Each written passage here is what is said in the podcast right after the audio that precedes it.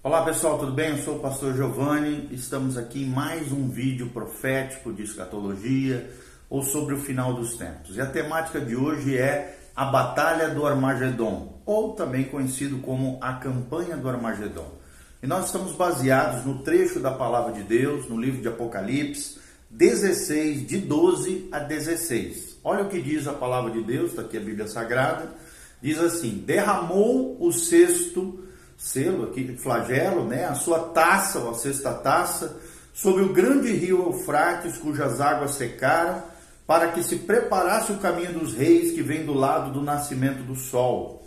Então vi sair da boca do dragão, da boca da besta e da boca do falso profeta três espíritos imundos, semelhantes às rãs, porque eles são espíritos de demônios, operadores de sinais, e se dirigem aos reis do mundo inteiro com o fim de ajuntá-los para a peleja do grande dia do Deus Todo-Poderoso. Versículo 15 diz: Eis que venho como vem o ladrão, bem-aventurado aquele que vigia e guarda as suas vestes, para que não ande nu e não se veja sua vergonha. Então os ajuntaram no lugar em que hebraico se chama Armagedon. Armagedon. Então, aí a nossa temática, a batalha do Armagedon. Então nós precisamos entender aqui refletir que os reis da terra e de todo o mundo serão reunidos pela atuação da trindade do inferno, que é o dragão, Satanás, a besta e o falso profeta.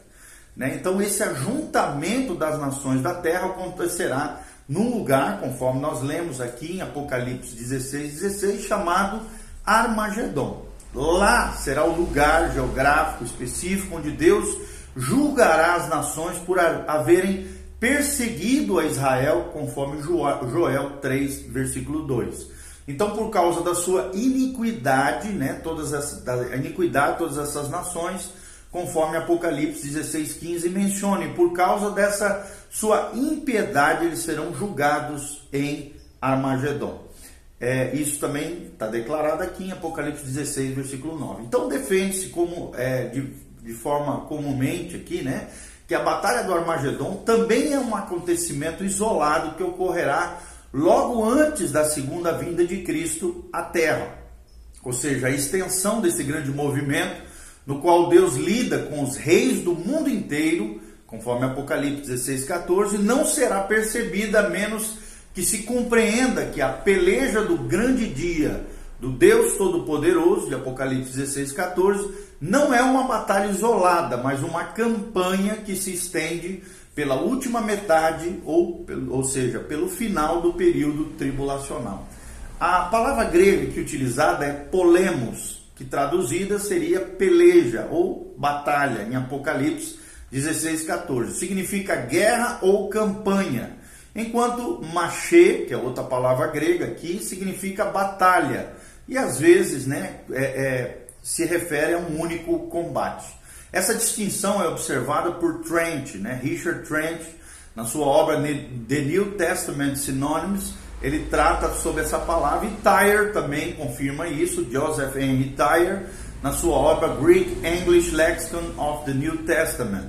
E, Vincent também, é, Marvin Vincent, na sua obra Word Studies in the New Testament, também usa essa palavra, é, fala dessa palavra polemos como uma campanha né, de Apocalipse, é, mencionada ali em Apocalipse 16, 14. Isso significaria então que esses acontecimentos que culminam com o ajuntamento em Armagedon, na segunda vinda de Cristo, né, antes da segunda vinda de Cristo, são vistos por Deus como uma campanha unificada do anticristo, bem como os seus exércitos. Onde será localizada essa campanha? A localização dessa campanha é uma pergunta que surge e nós queremos trazer a resposta para você. A Bíblia fala que será no Monte Megido, situado né, a oeste ali do Rio Jordão, no centro-norte da Palestina, a cerca de 15 quilômetros da cidade de Nazaré e 25 quilômetros da costa do Mediterrâneo, do mar Mediterrâneo. Encontra-se então uma planície ali onde ocorreram já muitas batalhas do povo de Israel. Lá, por exemplo, Débora e Baraque derrotaram os cananeus em Juízes 4 e Juízes 5. Gideão também nesse local triunfou sobre os medianitas, mencionado em Juízes 7. Lá também Saul foi morto na batalha com os filisteus, conforme relatado em 1 Samuel 31, 8. E Acasias, também o rei Acasias, foi morto por Jeú nesse local específico, conforme 2 Reis 9, 27. Lá também Josias foi morto, o rei Josias foi morto na invasão pelos egípcios, relatado em 2 Reis 23, 29 e 30, e 2 Crônicas 35 22 também tem uma menção a isso. É, Vincent, um grande teólogo, erudito, escatologista, também menciona o seguinte sobre esse detalhe de Megido. Ele fala assim: Megido localiza-se na planície de Esdrelon, que significa que é, ou seja, isso significa que foi o local escolhido para o acampamento em todas as batalhas travadas na Palestina, desde os dias de Nabucodonosor, rei da Síria, até a desastrosa marcha de Napoleão Bonaparte do Egito até a Síria, onde judeus, gentios, sarracenos, cruzados, franceses, anticristãos, egípcios, persas, drusos, turcos e árabes, guerreiros de todas as nações debaixo do céu, armaram ali já suas tendas nas planícies de Esdrelon e contemplaram ali seus estandartes nacionais umedecidos pelo orvalho de Tabor e de Hermão. Ou seja, grandes batalhas ao longo da história humana já ocorreram nesse vale chamado Vale de Megido.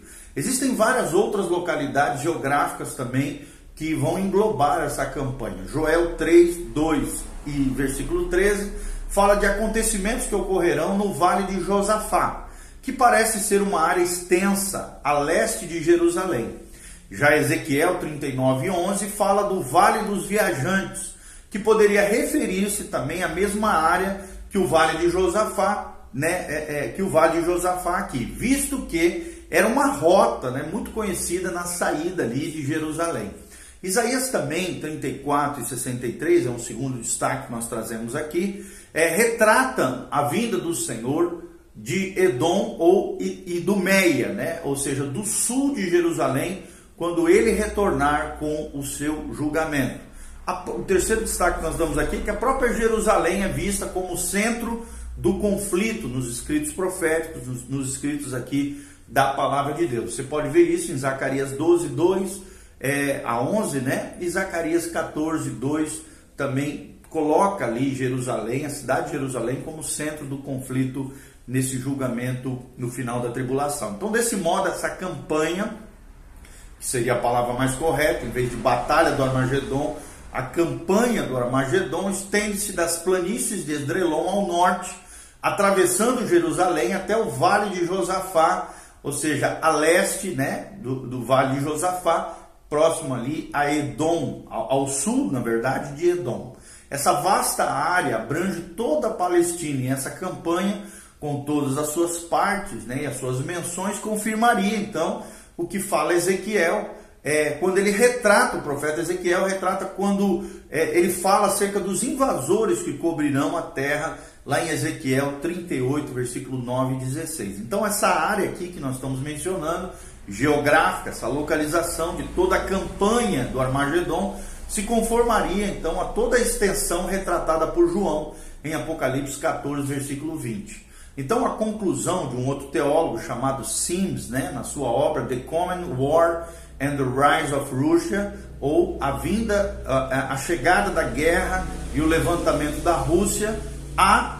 Sims, ele diz o seguinte: presta atenção no que ele vai falar. Ele diz assim: Parece que pelas Escrituras a última grande batalha do grande dia do Deus Todo-Poderoso se alastrará para bem além do Armagedon ou do Vale de Megido. Armagedon parece ser apenas o local em que as tropas se reunirão, vinda dos quatro cantos da terra, e de lá a batalha se espalhará por toda a Palestina. O profeta Joel fala dessa batalha sendo travada no Vale de Josafá, que fica perto de Jerusalém e Isaías, né, o profeta Isaías, já mostra o Cristo vindo com as suas vestimentas manchadas de sangue, vindo do sul dessa região, ali por, pelo sul de Edom, que fica ao sul, obviamente, pela região de Edom, desculpa, que fica ao sul da Palestina. Então, né, quando nós mencionamos essa batalha de Armagedon, se estenderá desde o vale do Megido, no norte da Palestina, através do vale de Josafá, perto de Jerusalém até Edom, no extremo sul da Palestina. Então, com isso concordam né, as palavras do profeta Ezequiel de que os exércitos dessa grande batalha virão para cobrir toda a terra, é o que diz a Bíblia. Ou seja, o livro de Apocalipse também fala que o sangue correrá dos freios dos cavalos por 1.600 estádios, e foi observado aqui que 1.600 estádios cobrem toda a extensão da Palestina. Mas Jerusalém aqui, sem dúvida, será o centro de interesse durante a batalha do Armagedon, pois a palavra de Deus diz o seguinte: Reunirei todas as nações contra Jerusalém para a batalha. É o que fala o teólogo A. Sims na obra The Common War and the Rise of Russia. Tá bom? O outro destaque que nós damos aqui, quando nós falamos sobre a campanha do Armagedon, é quem são os participantes dessa campanha. E a resposta é que será uma coligação de nações durante o período tribulacional, como nós já mencionamos em vídeos anteriores. Então, haverá quatro grandes poderes mundiais. Em primeiro lugar, uma federação encabeçada pelo anticristo, sob a liderança dele, da besta do anticristo, uma federação de dez reinos, né, que constitui a forma final do ressurgimento do grande império romano, que vai ser o poder gentílico mundial. O segundo grupo né, seriam as federações do norte, ou seja, da Rússia e seus aliados. O terceiro, né, confederação, seria os reis do leste, ou os povos asiáticos de além do rio Eufrates.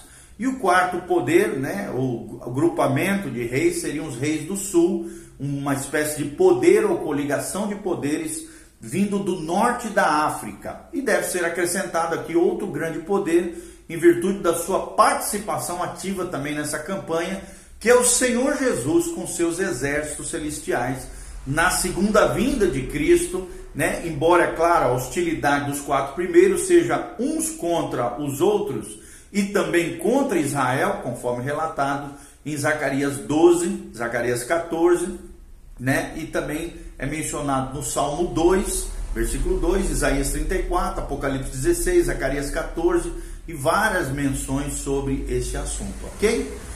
Como é que vai ser a invasão pela Confederação do Norte? É o que nós vamos abordar no vídeo seguinte. Então continue conosco, nós vamos estar falando um pouquinho sobre isso, tá bom? A invasão da Confederação do Norte aqui, é, nós vamos abordar então no vídeo sequencial. Continue conosco, Deus te abençoe. Em nome de Jesus, amém e amém. Siga as nossas redes sociais, dê um joinha, faça os comentários e não esqueça de seguir o nosso canal. E te convido a assistir todas as ministrações, a série de estudos sobre escatologia do pastor Volteni, todas as pregações dos preletores da Igreja Batista Betel no site betelonline.com.br.